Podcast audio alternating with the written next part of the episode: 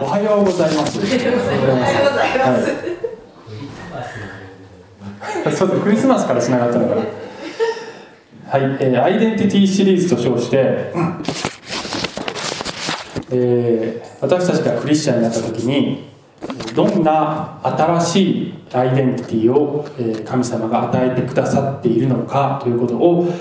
えー、聖書から確認して学んでいくシリーズをやっておりましてえー、多分ですけど今回が今日が最終回ですね。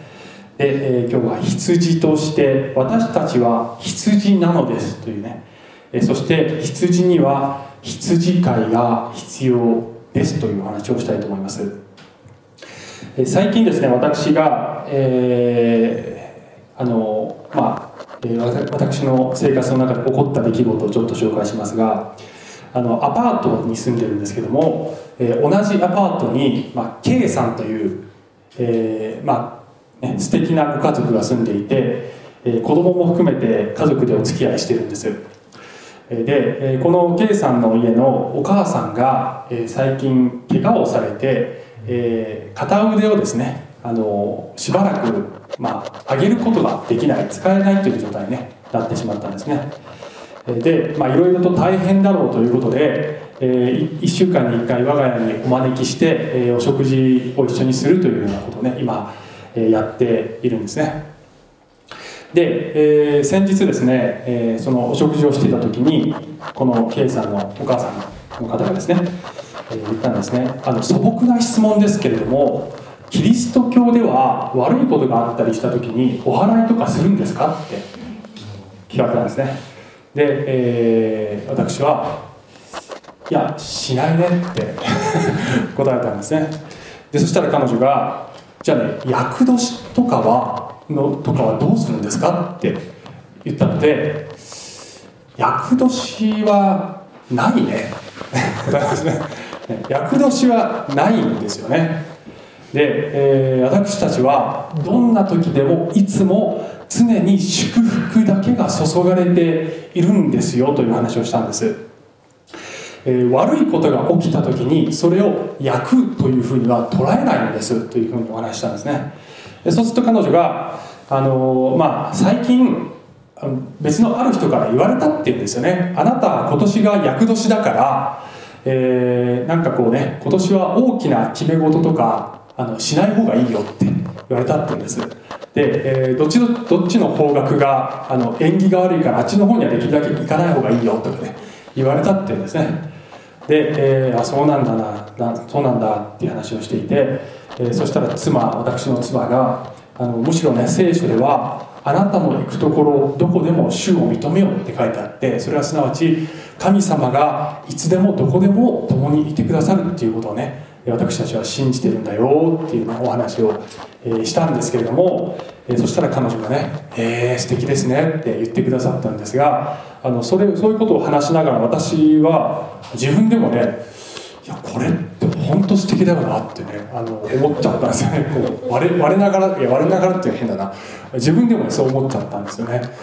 えー、私たちが聖書を通して信じてることこれ本当素敵だよなってね思ったんですね素敵単に素敵だというだけでなくこれって本当に真実だよなって思ったんですね、えー、私たちは、えー神という方が私たちを常に見ていてくださって、え私たちに一番いいことをしてくださるのだと信じているんですね。で、えこのアイデンティティシリーズの中でもあの私たちは神の、ね、クリスチャン神様を信じた時に神の子供ですということを学びましたけれども、えー、この私たちはあ天のお父さんがいて天のお父さんは私たちに必要なものしか与えないと。で、えー、時にはそれが愛の無知であることもあるんだけれどもそれも含めて私たちにとって一番いいこと私たちの成長になること、えー、物事がいい方向になっていくように全てを作ってくれ使ってくださるということが神様の約束なのであります。でそれを信じて歩むことができるっていうのは本当に幸せだなって改めてね、えー、私は実感したのでありました。神はどういう方なのかということや私たちはどういう存在なのかということについて何を信じるかによって私たちの生き方とか、え行動日々のねどういうふうに生きるかということが変わってくるのでありますね、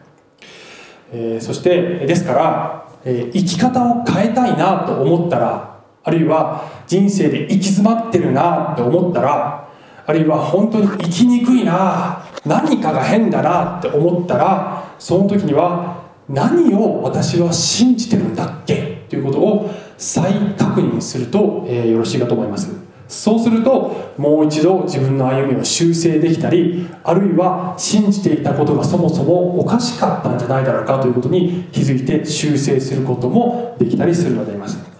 えー、私たちは聖書では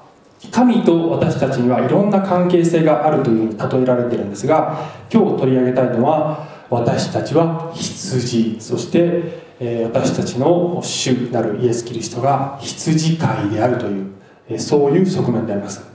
羊というのは皆さんあの弱いのでありますね、えー、体も弱いんだけど、まあ、あのこういっちゃなんだけど頭も弱いんですね。あのあんまり賢くない生き物なんです。で、えー、目が悪いので目先のことしかあの見えないんですね。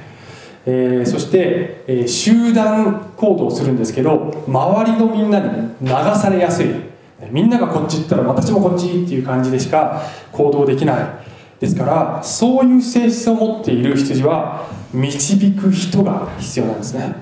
必ず必要なんです。そしてこの羊飼いになる、え、人が食事を与え水を与え休みを与え守りを与え正しい方向に導いていってくださってそして満足させてくださるのです。で私たちはまさにこの羊のような存在なのだということを自覚しなければいろいろと間違った判断になってしまうんですね。で羊飼いは私たちに必要なものを与えてくれて満足させてくださるんですけどもそれでも私たちは時に満足できないと言い張り続けることがあるんですね。これじゃあ満足できないと、言い張り続けるんですが今日の話のポイントは満足することを学んでください、えー、満足本当にできないんだろうか？本当に必要なものはな与えられてないんだろうか？与えられてるんじゃないの？っていうことをね、えー、か確認してはいかがでしょうか？というね話をしたいと思います。満足することを、え学びましょうということですね。さて、えー、羊と羊飼いの話をすると、えー、やはりですね詩編23編。詩編23編、えー、この詩が好きで暗唱している方という方もいらっしゃるかと思いますけれども、えー、一回読んでみたいと思います。これは、まあ、今からざっくり3000年前ぐらい前にイスラエルの王様であったダビデという人が書いた詩でありますね、えー、ちょっとね全部読んでみますね。主は私の羊飼い。私は乏しいことがありません。主は私を緑の牧場にふさせ憩いの水のほとりに伴われます。主は私の魂を生き返らせ皆のために私を義の道に導かれます。たとえ死の影の谷を歩くことがあっても私は災いを恐れません。あなたが私と共におられますから。あなたの無知とあなたの杖それが私の慰めです。私の敵の前であなたは私のために食事を整え私の頭に油を注いでくださいます。私の杯は溢れています。誠に私の命の日の限り慈しみと恵みとが私を追ってくるでしょう。私はいつまでも主の家にえ、住まいましょう、え、こういう詩でありますね。で、えー、この詩をですねあのゆっくりと全部解説することは今日はしないで、えー、実はあこのある一箇所だけにフォーカスして今日は話したいと思うんですがそれは最初のこの「主は私の羊飼い私は私は乏しいことがありませんというこの一言であります。まあ、えー、ある意味でこの一言がこの後ろの、ね、詩の後ろの全部を包括している一言にもなっているんじゃないかと、え、そういう見方もあると思いますね。えー、この「私は乏しいことがありません」っていう言葉あのこの言葉はですね英語のニューリビングトランスレーションという訳ではこうなってるんですね、まあ、いわゆるリビングバイブルですね。英語のリビングバイブルでは私は乏しいことがありませんというところが I have all I need なんですね。つまり私は必要なものを全部持っています。っていうことですね。乏しいことがないっていうのはつまりそういうことですね。あの私は必要なものを全部持ってるわっていう、えー、そういう告白なのでありますえー、ね皆さんいかがですか？あの人生の中で私にはもう必要なもの全部揃ってるって言えるこれ。これなかなか言えないんじゃないかなこれね。いかがですかこれ。私たちもう人生がもうちょっとこれこれこうだったらよかったのになってすぐ言うんじゃないですか、まあ、私もそうですけどね、えー、もうちょっとね年収があと50万多ければもうちょっと楽だったのにとかもうちょっと健康が、ね、あれば、えー、体が強かったらもうちょっと人生楽だったのにとか、えー、もうちょっと容姿が美しければ全然人生変わってたのになとかね。あのもうちょっと何々がっていう、えー、そういう、ね、不満の方があの先に出てしまうことが、え、多いのではないでしょうか。もちろんねあの一時的にはああもう幸せっていう瞬間もあると思いますけども、え、そうでない時が結構多いのではないでしょうか。で、えー、そういう中で私たちは足ることを知るってね足ることを知るっていうことが時々必要え基本的に必要なんじゃないかと思います。もちろんそれはえ私たちがあのこれが足りないな神様お与えくださいと祈ってはいけないということではないのですね。え逆に聖書ではあなたの欲しいもの何でも祈り求めたらいいよと言ってくださっているんです、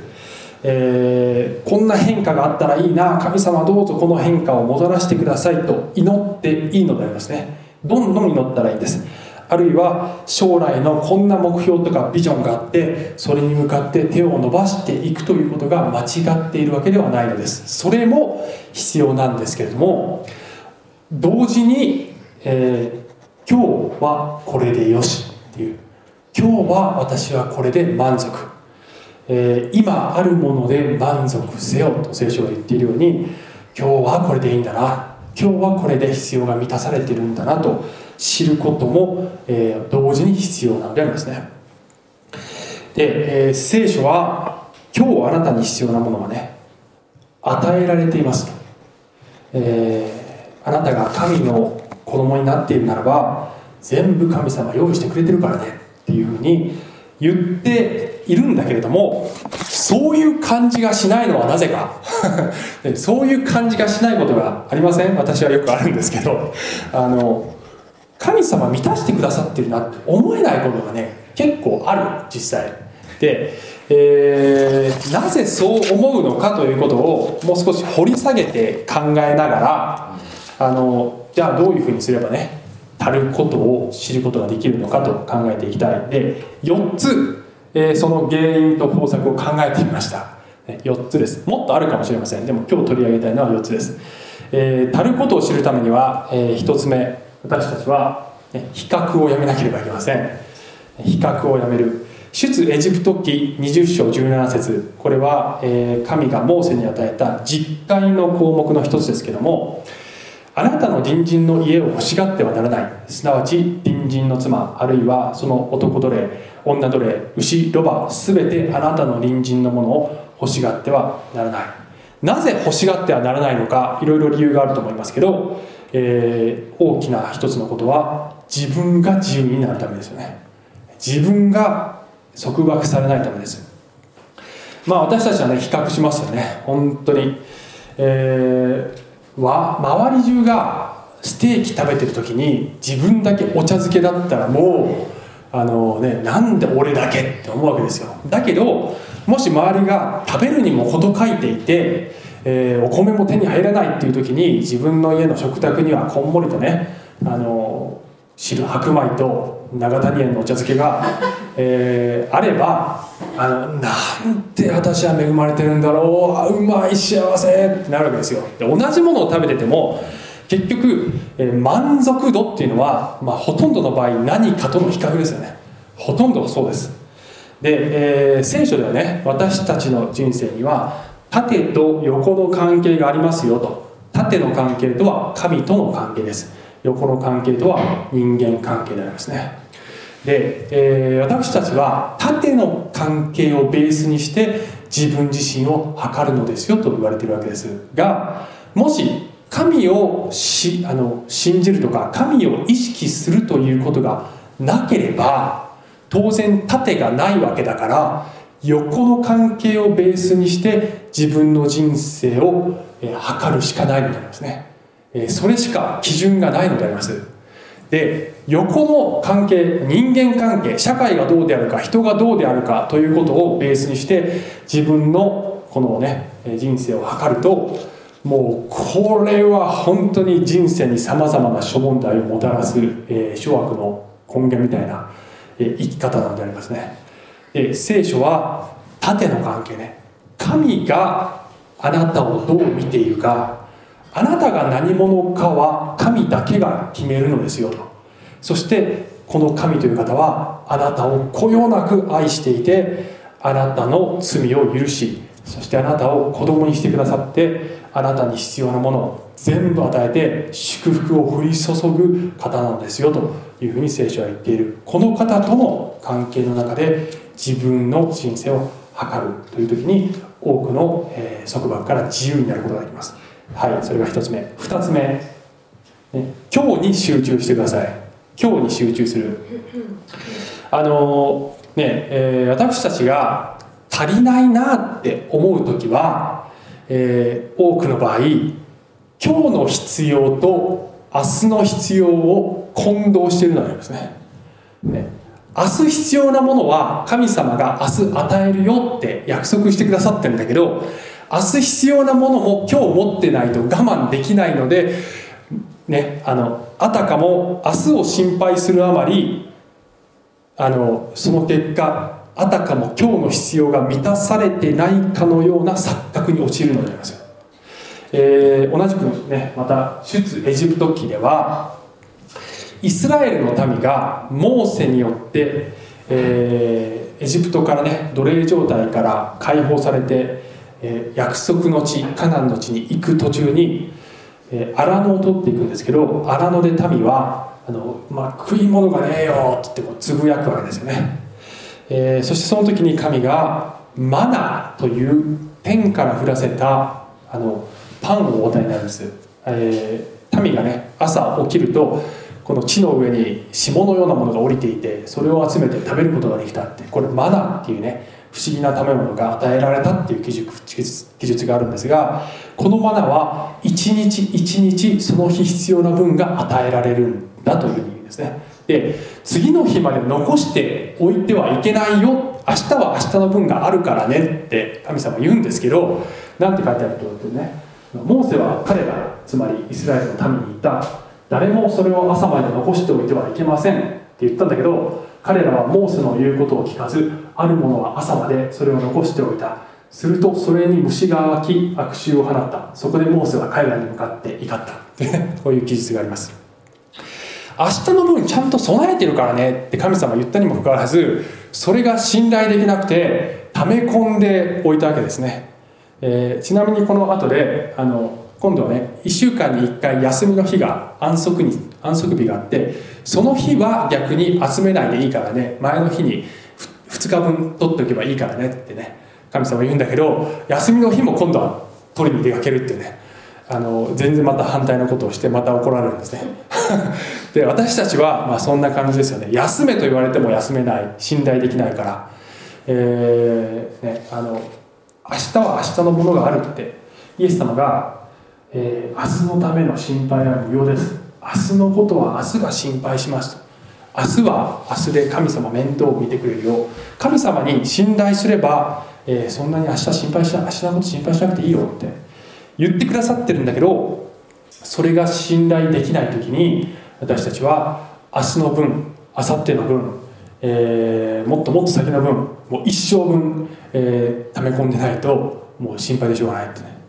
今日必要なものはあ神様今日ちゃんと与えてくれてるな。今日必要なお金今日必要な、えーね、水食べ物、えー、家与えてくれてるな、えー、本当に感謝だなってそういうふうに思えるんじゃないでしょうか。3つ目、えー、神の前にへり下る、えー、へり下るって言った時に、えー、これは何を意味しているかというと 私の必要は私よりも神がご存知なのだなと認めることですね。不満足っていうのは高慢の姿の一形態でありますね、えー、それはつまり、ね、こもう今日必要なものないよっていう時にそれ何て言ってるかというと羊飼いである方よりも私の方が私に必要なもの分かってるんだから、えー、羊飼い分かってないあの人分かってないっていうそういう姿なのでありますね。しかしながら聖書は羊飼いである方は私が私にとって何が必要かを知ってるよりももっと知ってるからねと、えー、だからその方に信頼していたらいいんだよ。あなたは羊なのだと。羊なのだというふうに、えー、言うわけですね。あなたは分かってないんだから。あの分かっている方がちゃんと面倒を見てくれるから信頼していいんだよと。で特に私たちはまあ、で聖書、えー、マタイによる福音書6の8にはあなた方の父なる神はあなた方がお願いする先にあなた方に必要なものを知っておられるからですって言ってるんですね、えー、だからといって祈祈らなくていいということではなくてもうどんどん祈れって書いてあるんだけど祈る前から分かってくださってるっていうのが天のお父さんなんですよと羊飼いなんですよと言ってるわけですね。で、え、特に私たちはまあ嬉しくない試練が訪れた時にですね、えー、もうこれはいらない。こんな試練は自分の人生にはいらないと思っちゃうんだけどそれも聖書は神様があなたの成長に役立つためにそれをお与えくださっているんだと信じなさいと言ってるわけですね。ヘブル人への手紙12の7訓練と思って耐え忍びなさい。神はあなた方を子として扱っておられるのです。父が懲らしめることをしない子がいるでしょうか、えーね、あのちゃんとしつけをしないんだったら神様からしつけがしつけがないんだったら本当の子供だと思ってもらってないっていうことでしょうと、えー、神様があなたを子として扱っている証拠なんだよその試練はっていうね言ってるわけです、まあ、私の娘もね、あのー、3歳ですけど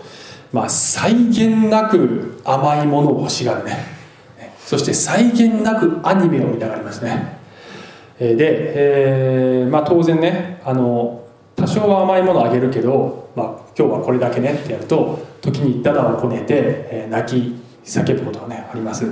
アニメも「はいここまでね」ってやって切ると「あもっと見たい!」って言ってね泣きわめきます。これは、えー、娘がまだ幼いからですね。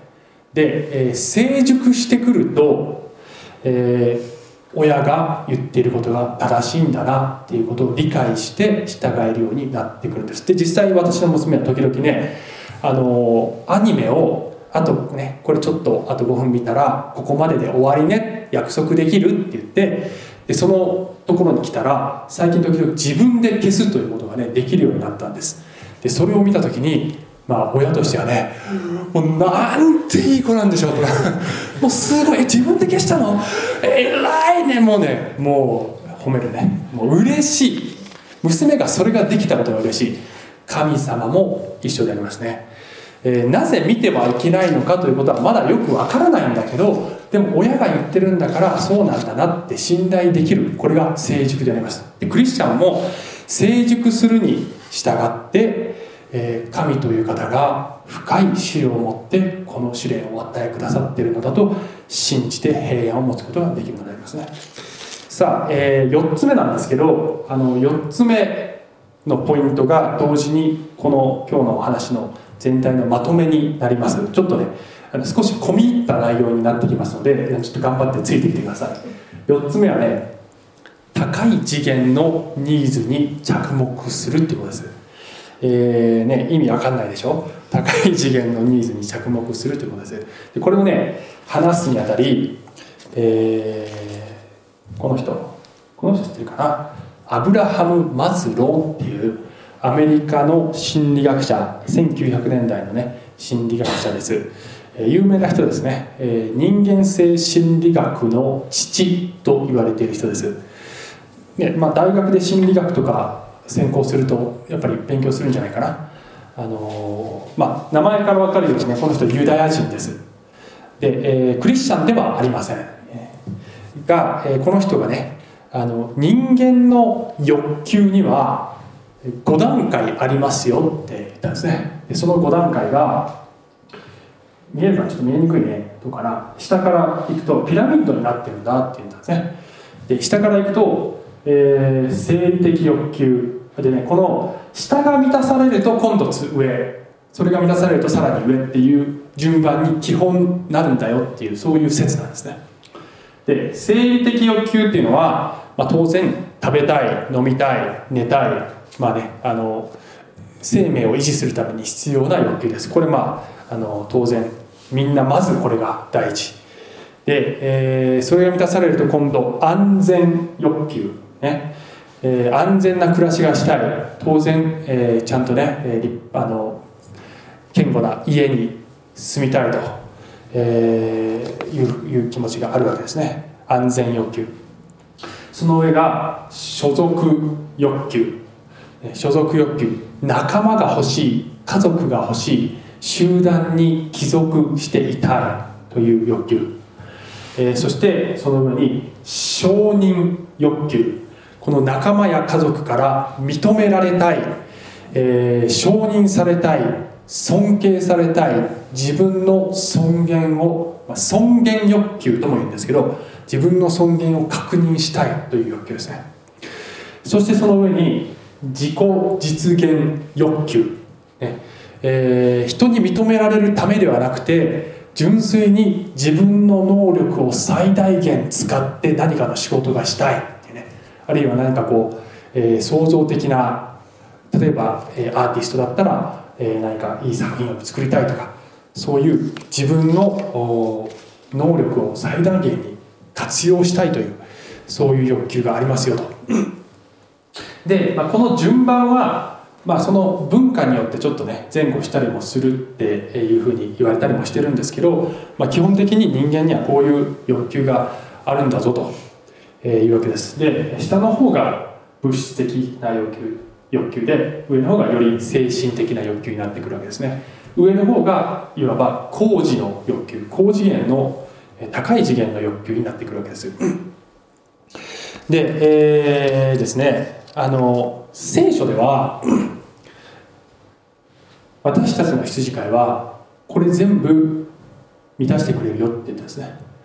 聖書ではあのイエス様が野の百合を見なさい空の鳥を見なさい神様はちゃんと、養ってくれてるしちゃんと着飾ってくれてるでしょ。ドンとウォーリー心配しないでいいからってねイエス様が言ったのにこの下の方の物質的要求大丈夫神様面倒見てくれるって言ってるんですね。えそして所属欲求これね神の家族があるよ。教会があるよ、えイエス・キリストを信じたら霊の家族ができるよ。え仲間ができるよ。もしあなたが自分の、ね、この血のつながりのある家族の中でうまくいかなくても、え神の家族は常にあなたに提供されているよっていうふうに言ってるわけですね。承認欲求は、えー、ね、これはさっき言ったように横の関係しかなければ横の関係から承認を得たいと思うしかないんですけど私たちにはもっとそれよりも深い大きい、えー、この神様からのこの愛という縦からのより深い承認が得られるのですよ。それによって心に平安があるんですよと聖書は言ってるんですね。そして自己実現。神はあなたにあなたに使命を与えてあなたの使命に必要な賜物あなたに能力とか才能を与えそれを最大限に活用してくださいますよというふうに聖書は私たちに約束しているのでありますね。ですからこれ全部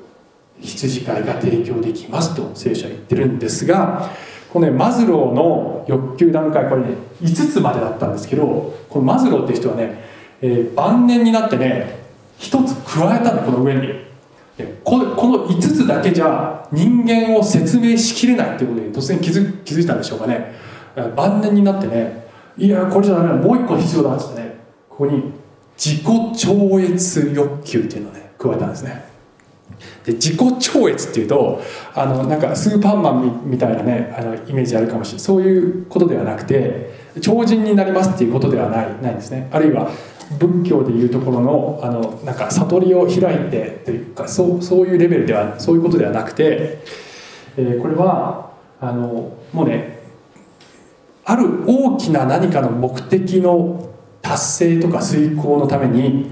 もう純粋にそれに向かって自我を忘れて使命に生きている姿。これが、まあ、自己超越自分のためとかもそういうことどうでもいい、えー、もっと自分の存在より何か大きな大きな大切なことがあってそのことのために生きているというその状態こそ本当にね人間が持っている欲求なんだと。そういう生き方がしたいとみんなも持ってるんだというふうにね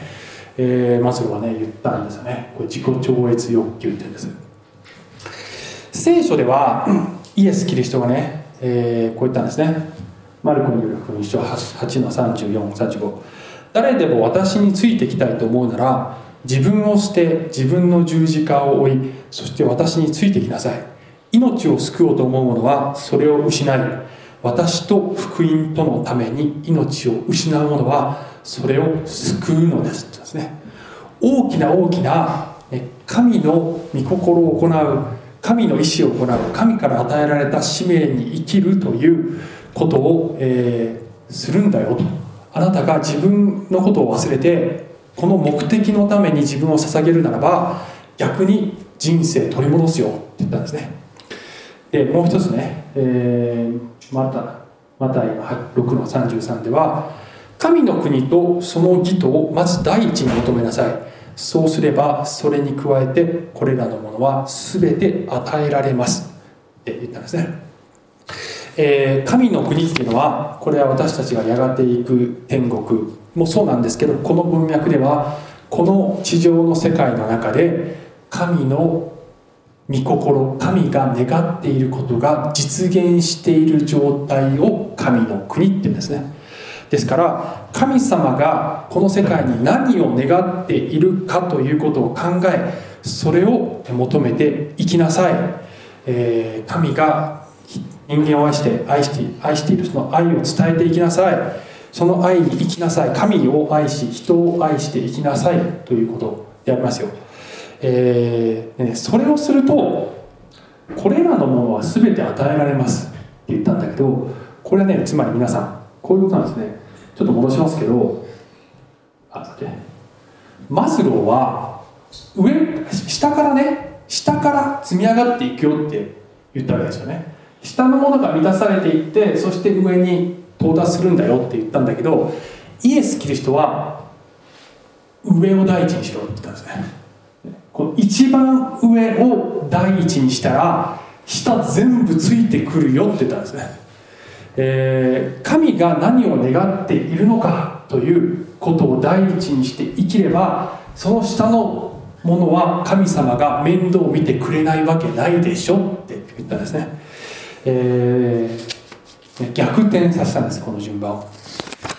えー、私たちが足ることを知る、えー、本当に今日必要なものが必要は与えられてるなって思うそのあのねあの方法はこの4つ目の方法高い次元のニーズに着目するって私言いましたけどそれはつまりこの大切な目的のために何が必要なのかって考えた時にそれに必要なものは今日与えられてるって思えるわけです。つまり自分が今まで必要だと思ってた多くのものは全然必要じゃなかったとね。あのいうことに気づけば、えー、今日本当に